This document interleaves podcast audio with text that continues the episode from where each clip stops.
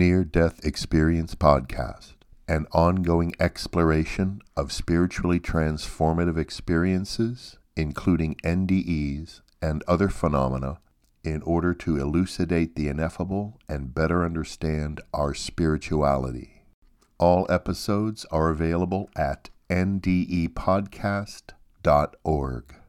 The views expressed and opinions given by the individual hosts and guests are not necessarily those of NDE Podcast, the NDERF, any sponsors, or, for that matter, anyone else. In the end, the only opinion that really matters is yours.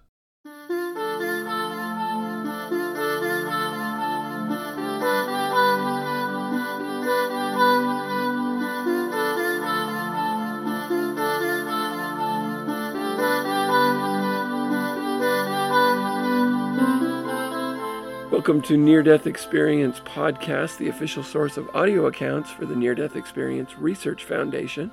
I'm Chas Hathaway, author of Life in the Spirit World What Near Death Experiences May Teach About Life on the Other Side. You'll have to excuse my, uh, my sick voice today. I'm fighting a holiday cold or flu or something. I'm not exactly sure, but anyway.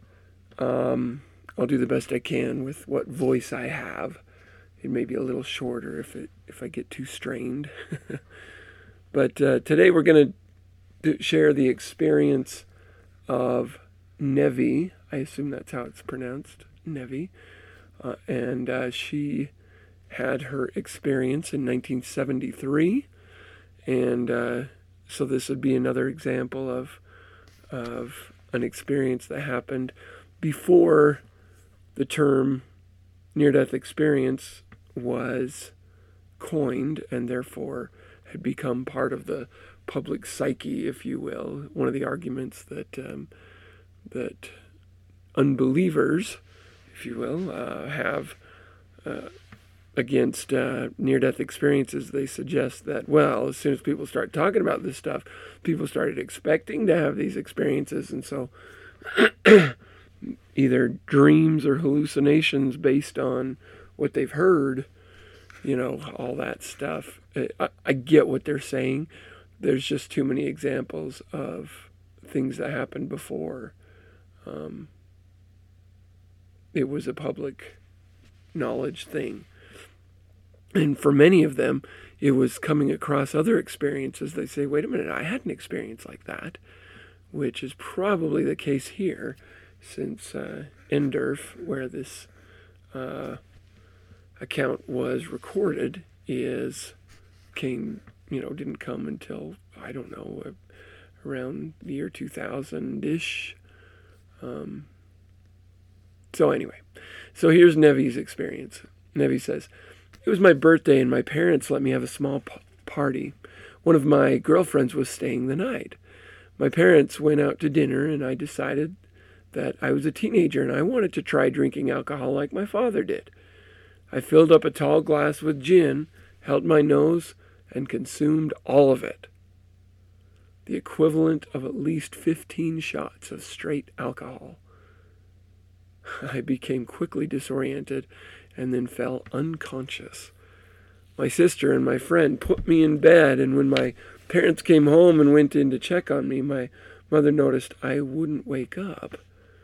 At this point, they told me they tried to, to carry me to the car. My father was so mad he wouldn't help, and I was, at this point, dead weight. This is the point when I remember lifting out of my body and floating midair over my body, which was lying in the dining room floor. Uh, on the dining room floor, I assume she means. I was no longer intoxicated. I left my body. I was clearly, or I was completely clear and could see everything at once. I remember that I was almost dead and became very upset and began to cry for Jesus to help me. At this point, I was aware of a light enveloping me. I was the light, and it was me. There was another being with me. The being led me or let me know that I was going to die and that I must leave this body for good.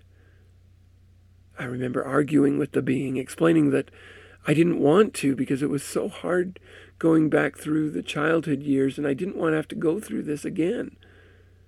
The being indicated that my body was severely damaged and I couldn't go back. I became very adamant at this point that God was all powerful and could fix the body. At some point, the decision was made to let me re enter my body on my faith or will, whatever one may call it. The next phase was like an evaluation, evaluation, sorry. The next phase was like an evaluation. I was taken back, taken back through my past, beginning with my birth, and we went over what had already happened. Then I was shown an overview of key points in my life that was to come. One of these key experiences is that I would have a child at a very early age, and it would be a boy.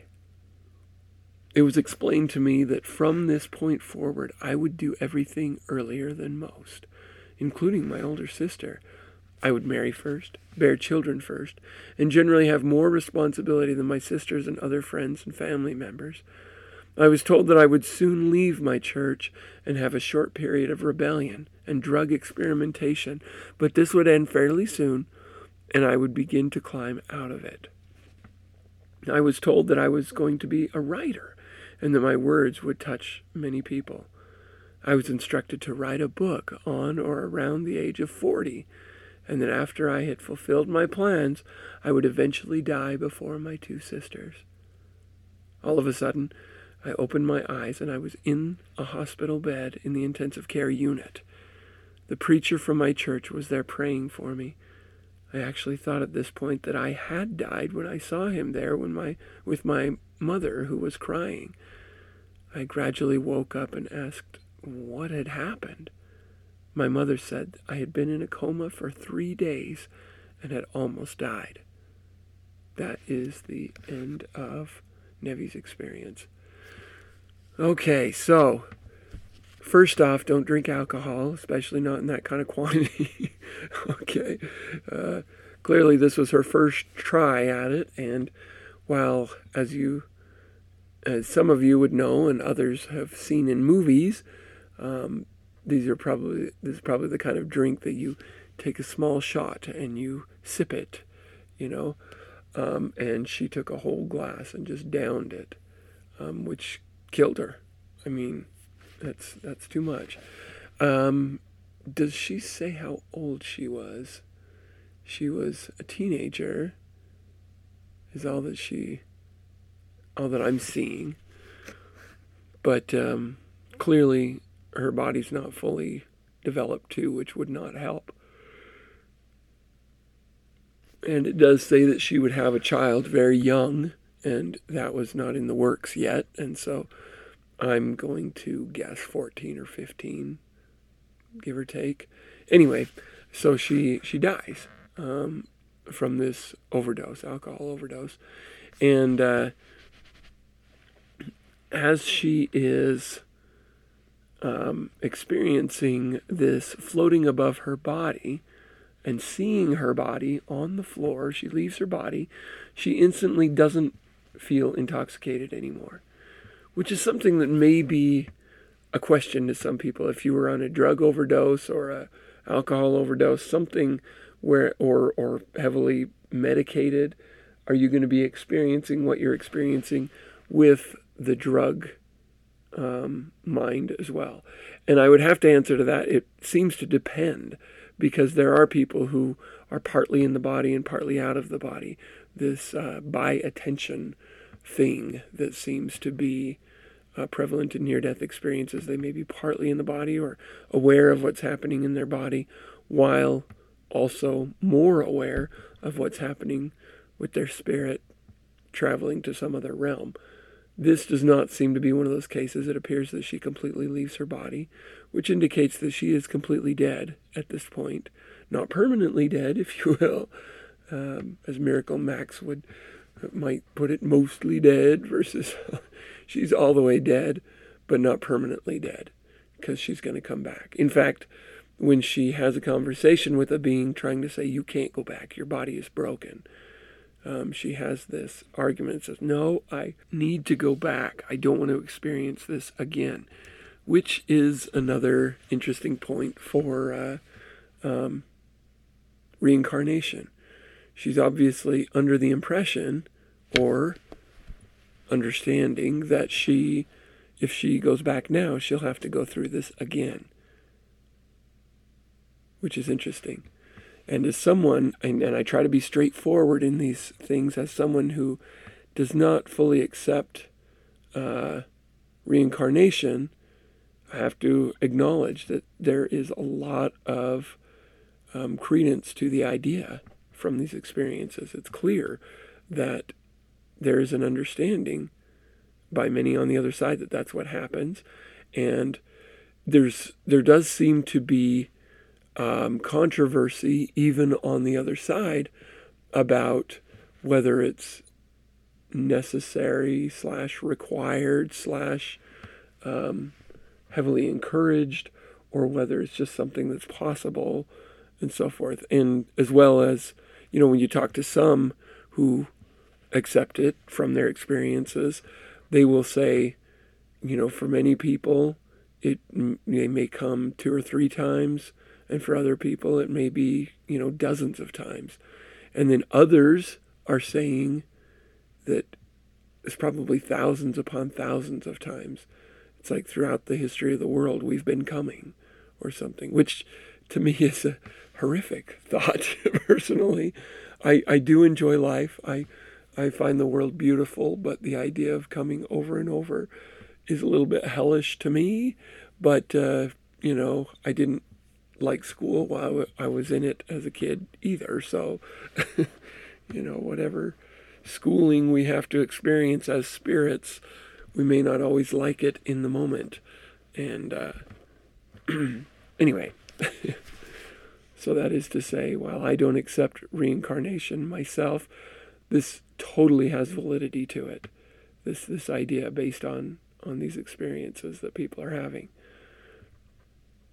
Okay, so um, she is experiencing as she uh, as she is, you know, she argues with this being, and uh, then she has this evaluation, as she calls it. It's kind of like an evaluation, where she go is taken back through her past, beginning with her birth, and saw everything that had already happened. Okay, that clearly a life review. But then she is it continues into a life preview where she is shown an overview of key points in my life that were to come, that were going to come later, such as having a child at a very early age and she sees that she was going to experiencing be experiencing things earlier than most, including her older sister. She would be married first. She would have children first. She would have more responsibility than her sisters and fr- other friends and family members. I don't know what it is about this that strikes me as interesting this recognition that she would do everything earlier than most. It sounds to me like the kind of thing that she either knew or would have known prior to coming to Earth that that was kind of a, a, a point that she would recognize that uh, that she would be experiencing things earlier than most people do.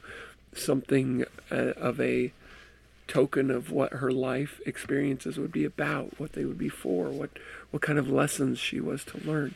She would be learning them earlier than most, or at least experiencing the lessons earlier and um, I would assume learning them earlier, but if not, then she would have more to work with in terms of learning earlier in life.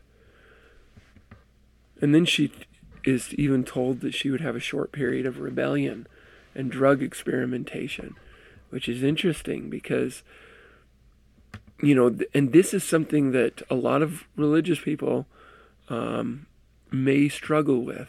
The idea of a foreknowledge of what quote unquote sins they would commit, the kinds of struggles they would go through spiritually, emotionally, physically, the kind of things they would do that are bad or, or unwise things that they would do.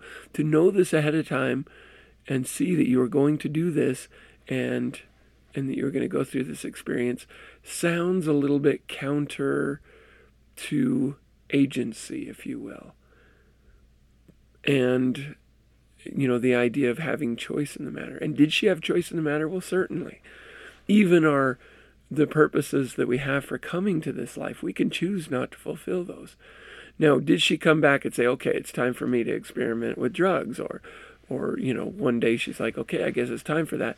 I doubt that. I seriously doubt that. In fact, I kind of wish we could have a conversation with her um, because in fact, um, I'm just going to scan below. Let me just see here. It looks like she has a little bit of more explanation about things.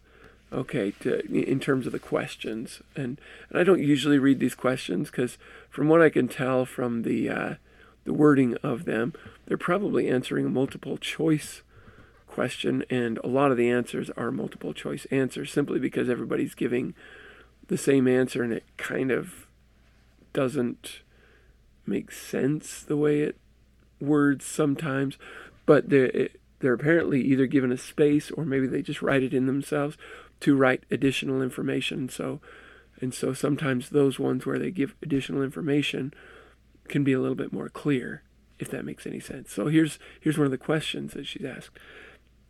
How did your highest level of consciousness and alertness during the experience compare to your normal everyday consciousness and alertness? And the answer is more consciousness and alertness than normal. See that just that just sounds like a weird way to answer unless you're checking a box. Anyway, she goes on and says, it was different in a sense that I seemed to understand more clearly the process of life and death. It was no longer a mystery. I now understand that we actively participate in our own destiny by the choices we make at every given, given moment, no matter how minute. We are not simply puppets of clay entering the, or entertaining the gods. I would say that my consciousness was different during my experience in that it, I felt lighter. I could see as well, if not better, and communication was instant or timeless. It's hard to describe but I definitely didn't in, it definitely didn't involve sound waves or physical sensations. It was a very emotional experience, much more intense than any other in my life. I knew the chips were down and I could not allow myself to fail by succumbing to an untimely death as a child in this life. Okay, very interesting answer to to that um, question of, well, if she knows she's going to experience um, drug abuse in the future, then why would she do it? And and of course the first answer and most likely answer in my opinion is that it's not that she went toward it or desired it. It's that life got really rough and she fell into that, as people sometimes do when life gets really rough. And, uh, but the advantage that she has is that she saw she would make her way through that and it would only be a short time that she would experience that. And uh, as for the agency aspect, did she have a choice? Absolutely. In fact, as this says in this answer, she says, I now understand that we actively participate in our own destiny by the choices we make at every given moment, no matter how minute. We are not simply puppets to, of clay entertaining the gods. That is so interesting. Every given moment, we are participating in the shaping of our own destiny. Now, what does that mean in terms of, of God knowing what's coming, or even us knowing what's coming? I'm not exactly sure, except to, you know, I mean, you could play around with the question of time. What is time if if it's something that can be laid before us so we can see past, present, and future equally, well, then where, what is agency if we don't have time? And I speculate, this is off topic a little bit, but I speculate that time is simply the, the playing out of agency in some way. I, I, I could be totally wrong about that. I don't know. But um, anyway, this is something that's very difficult for a mortal to understand the idea of being able to see the future and yet have absolute control over our destiny. How could that be? How could that be? I don't know, but it clearly is the case from at least her understanding, um, and mine as well. That uh, that we absolutely have have control over our destiny, and we are shaping it. Um, if we can be compared to clay, we are the ones holding the clay, not you know some cosmic uh, being shaping our lives in such a way that you know just so you know this is going to happen in your life. It's more like it's more like just so you know some of the choices that you're going to make include this I don't I don't know how that works exactly in terms of agency. I'm still struggling with that, but that does seem to be the case. Okay, going on. She saw what she was would experience, but then she hears that she's going to write a book. Now, I maybe I should scan further through. I would love to read her book if it talks about her experience, but I'm not sure if it does. It uh, she doesn't say whether it had anything to do with her experience, but she was told that I was instructed to write a book around the age of 40. And remember, she's, you know, I don't know, 14 or 15 at this time. It was still going to be a while before she wrote her book. But she does say that after I had fulfilled my plans, I would eventually die before my two sisters. So she was going to die younger than her siblings. She was going to write a book around age 40, and she was going to experience some rough things um, prior to that. Very interesting. And then she finds herself back in her body, waking up after a coma of three days. Apparently, she had won the argument about re entering her body. She did not want to go through this again. And so she's like, please, no, I, I need to go back. I need to go back. I don't want to go through. How does she say? Because it was so hard going through the childhood years. I didn't want to have to go through this again. You know, as I think back on my on my elementary and high school years. I would not want those years back. I don't, you know, if if if there is any chance that I'm going to have to do this life again, I want to get it right this time so I don't have to do it again. I, I want to get it right this time, whatever that means, if if it even means anything related to uh, reincarnation or not. But uh, I don't want to do this again. I want to get it right, you know. And and okay, let's let's jump to another. Uh, there, there's a couple other comments that she makes in the questions and answers down here. Most people don't give these this depth of questions. I'd like to read some of these because I'm very curious after reading that really powerful one. Um, let's read some more. Let's see. So she says to the question, please compare your hearing during these this during the experience to your everyday hearing that you had immediately prior to the time of the experience. She says, as I stated earlier, it was apparent that what we determine as a sound was instantly registered and understood. The sounds were limited to communication with the being who was helping me. In other words, I couldn't hear my family and what was going on in my body at the time. I could only communicate with the light being. Interesting. Not sure what that means exactly, but that's interesting. Okay, let's jump down a few because most of them are one answer.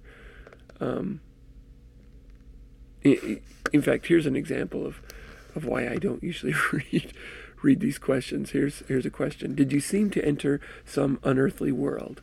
The answer: clearly mystical or unearthly realm. That's not even a complete sentence, and and I've heard a lot of people say clearly mystical and unearthly realm. I think it's multiple choice thing, which I don't, you know, no no offense to the uh, NDERF crew. I'm glad to ask these questions because it prompts some really great things. I just these you know one response answers. I I just don't find much value in them myself personally. Maybe some people do. I don't know. You can always go to the site and see these. Anyway, I do really like when they expound though. Here's the next one. What emotions did you feel during the experience? The first emotion was when I looked down and saw my body and realized I was dead. I became very upset and cried hysterically. I called out for Jesus. I was scared because I had inadvertently done this to myself, and I felt that I would somehow be punished. Like a teenager wrecks the car and it has to be totaled. When the being in the light communicated to me that I was indeed going to die, I became defiant and emotionally charged with conviction that I knew beyond the shadow of a doubt that God could raise a body from the dust and that I should be given a chance to go back in and finish this life I had started. interesting, interesting perspective. You remember your first wreck. Mine, I was not a teenager, but I was using my dad's truck. And just that sense of like, oh my gosh, what have I done? What have I done? It was a stupid move on my part. I mean, it's not like I was trying to get in the accident, but I made a very uh, quick look to left, make a left turn. Didn't really analyze. It was dark night. Didn't look close. And when I rushed out there, they slammed the back of the vehicle, you know, and luckily no one was injured uh, as far as I know. Everybody was fine. It was not a totaled situation, but I know that feeling of like, oh my gosh, what have I done? You know, my dad's gonna be so mad, kind of thing. More, I was, I was more like, my dad's gonna be so disappointed in me, is what I felt. But um, she's a young teenager, and she's thinking, I ruined this body that they, that God gave me. What, what, what was I doing? You know what, you know.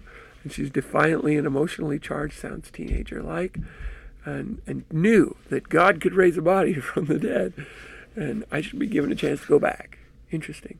Okay, to the question Did scenes from your life or from your past come back to you?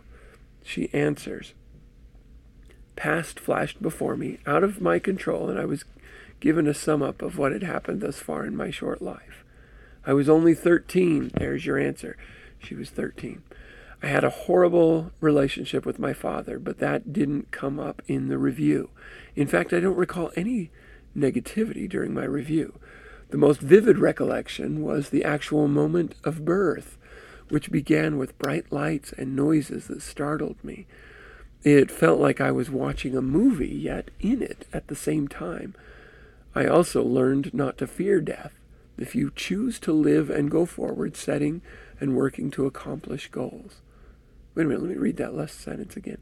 I also learned not to fear death if you choose to live and go forward, setting and working to accomplish goals.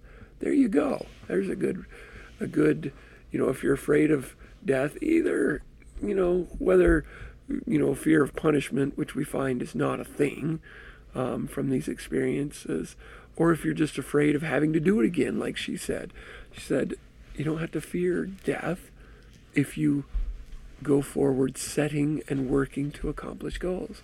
So set out uh, in your life to do good things and, and to accomplish what you set out to do. If you do that, you have no reason to fear death. Okay, let's see. Let's let's jump down to. Okay, have your religious practices changed during, or since your experience? Have your religious practices changed since your experience? And she answers yes. As I stated, I left the Southern Baptist Church of my youth, never to return. Then I went on an 11 year self imposed journey into theological and comparative religion studies. After my experience, I understood that there are many paths to the same destination. No one right way, and each one, excuse me, and each is like a facet of a diamond without which a diamond could not be the end result. That's an interesting comparison that I haven't heard before in terms of religions. These are different sides of a diamond, which if you didn't have, you don't have a complete diamond in some way. That's an interesting um, explanation.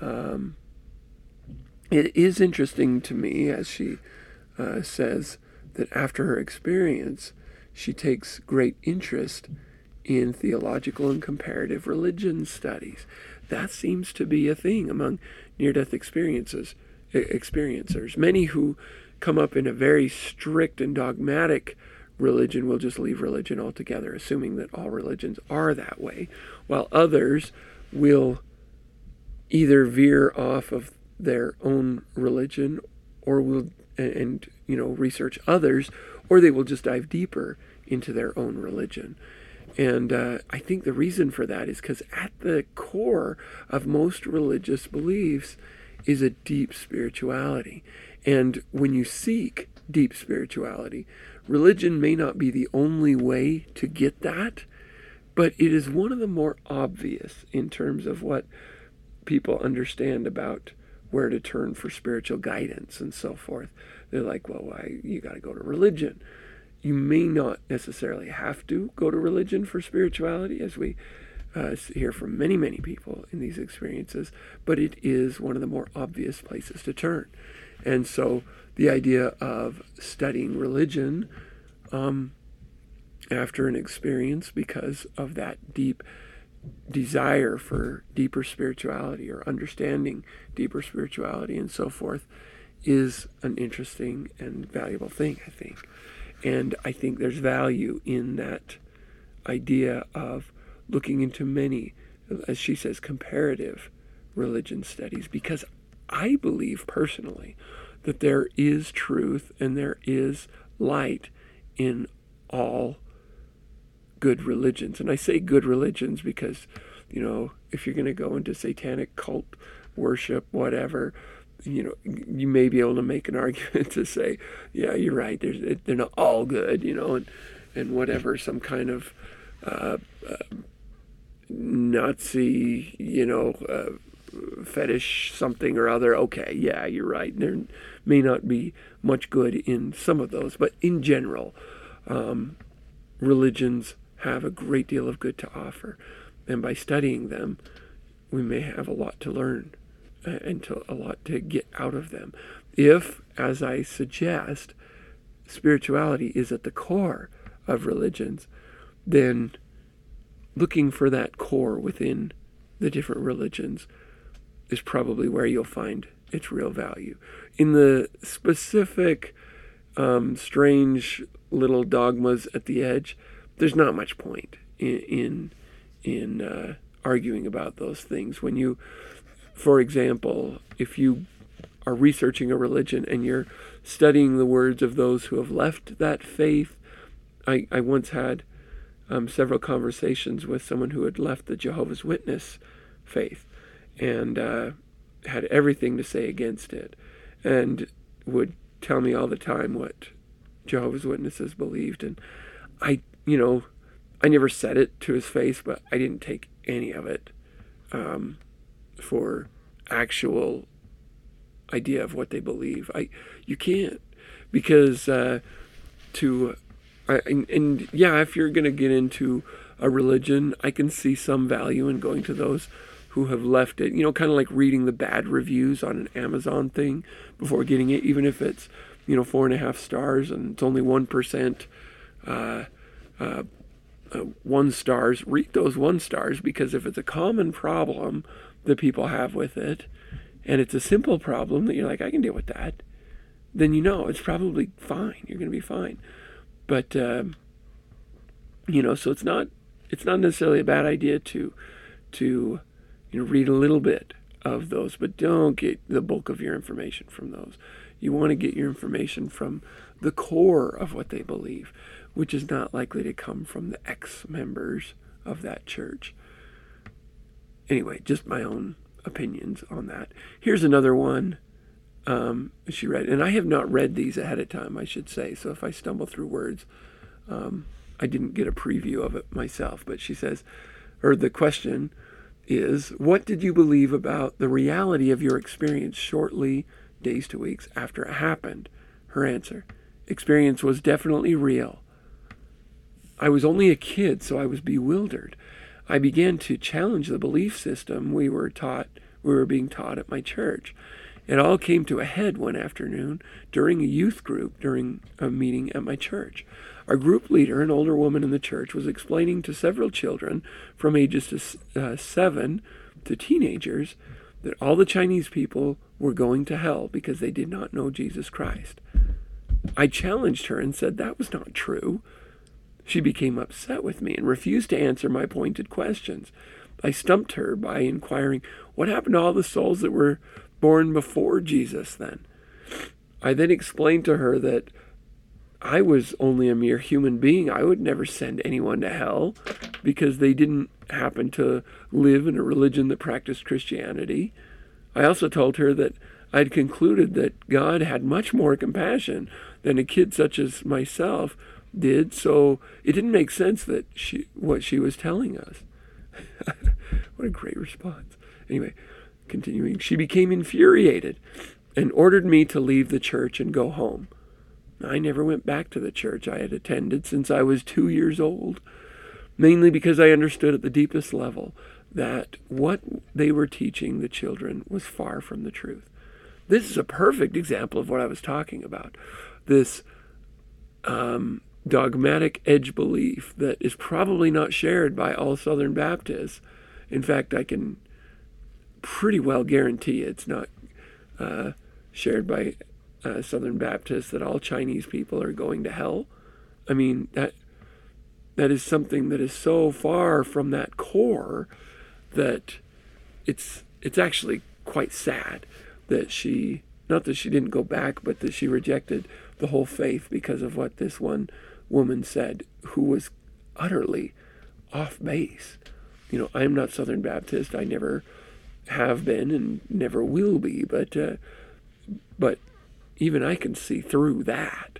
You know, and but and then I'm sure she did later in life. I'm sure she did. And at 13 years old, you don't necessarily have all the tools to realize, oh, maybe that was just her opinion or whatever. But the point is, those edge things that's like, that, that just sounds off to me. Well, that's not one of the pieces of light that that particular religion has to offer. So look for the light and uh, and don't reject the baby with the bathwater, if you will. Um, is what I would say about it. But uh, again, that's my own opinion. Let's read one more. This is a shorter one. What do you believe about the reality of your experience now?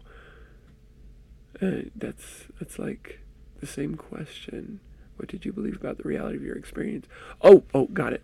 So the first one is what did you experience shortly after, or what do you believe about the reality of your experience shortly after your experience? And the second question, what do you believe about the reality of your experience now, much later?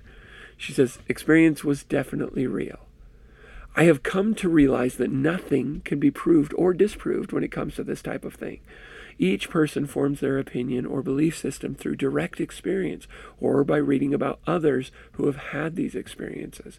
Judging by the countless numbers of people who have come forward and told about their near death experiences, a pattern emerges that can't be denied. Now, now deciding what this empirical evidence actually means is a very personal decision left up to each individual. Absolutely, that's the end of of the the answer, and I agree with her. There's just you, you just it's a very personal decision. All these things, and in case some of you have only been listening for a short time, um, and I have heard criticism uh, of my words, saying I wish i'd known, you know, his church before. Uh, what church he went to before. I am a member, an active, faithful member of the Church of Jesus Christ of Latter day Saints. I fully stand by its tenets. Now, some of you hearing that may be like, well, wait a minute, don't they believe this and don't they believe that?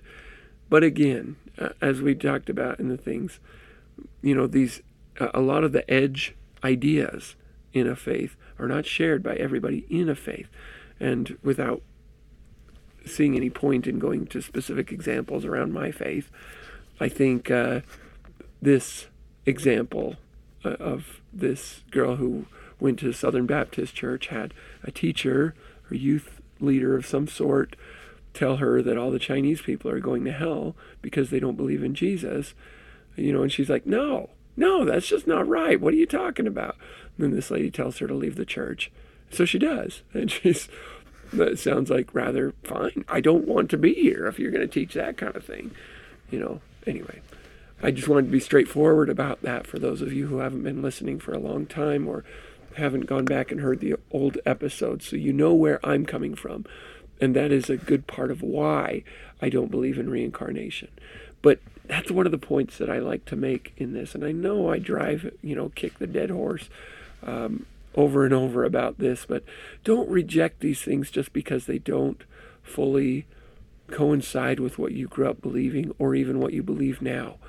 There is so much value in in looking into them with an open mind, recognizing that you don't have to accept it all. If it, you know, if you listen to the previous episodes, I talk a lot about the shelf idea that you have different shelves that you put things on. When you hear an idea you believe, you put it on your belief shelf. When you hear something you don't believe, put it on your I don't believe this, but I'm putting it here on the shelf so I can come back to it if I hear other information that may, you know, shed some light on this. And and have other shelves where it's like definitely don't believe this, may believe this, but not sure about it. Definitely believe this, but could be proven otherwise. And then there's a few things that I'm like, I believe this no matter what. For me, a belief in God is a no matter what. I just believe that. You know, it's just not going to go away. Nothing's going to convince me otherwise. But there are many things that I put on shelves that I'm like, well, I'm not sure what to do with this just yet, but I'm putting it on this shelf. And then as I get more information, I can form my own belief system about that thing based on these little bits of information. Don't just chuck things out unless they are 100% against the things that are on your top shelf that say, this is absolutely true. And even in those things, often you can find the um, information about what can be gleaned from why somebody else believes differently and so forth.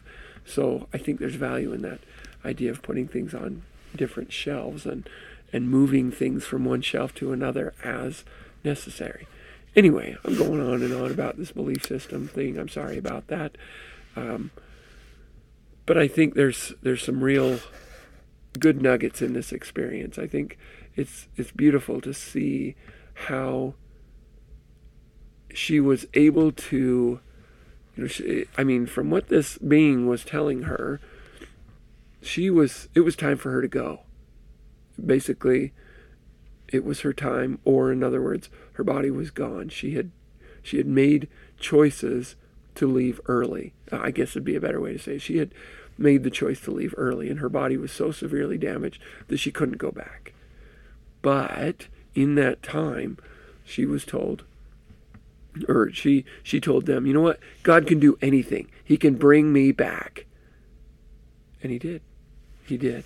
God hears our prayers even after death, which is so interesting. So, if you would like to contact the podcast, you can do so by emailing near death experience podcast at gmail.com or by uh, calling 970 NDE cast.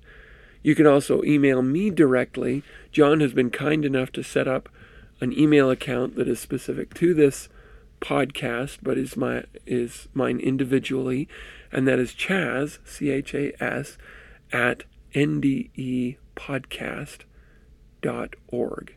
So if you email me at chas at ndepodcast.org, that will come directly to me. If you have questions or, or insights uh, specifically to either my own experiences or something I said on the podcast, I'd love to hear from you.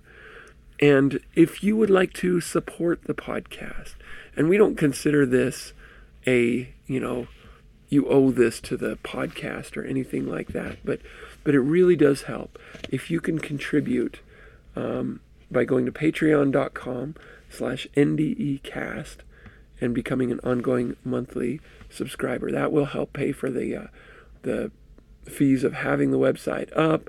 It will help uh, you know John in in his technical things that he does, as well as the time that he puts in to do these things, and that, and that is very important to the podcast. And if you can, do it. If you can't, just thank you for being here, you guys.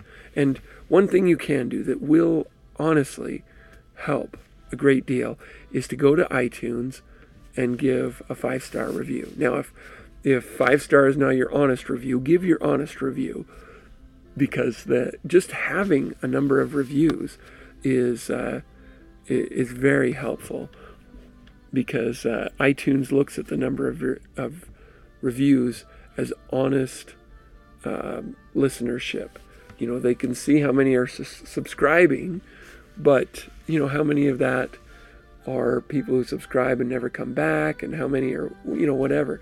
But the reviews, they recognize people are looking at the reviews to find out if they should bother listening to this show because it's a lot of time listening to show after show of a podcast, especially with one like this that has hundreds of previous episodes. And iTunes wants you to keep coming back, so they want people to give reviews. And so when a podcast is given a lot of reviews, it bumps it higher in the ratings so that when people search for spirituality or near death experiences or whatever, they're more likely to find this podcast. So that helps a lot too. And once again, thank you, all of you, so much for listening.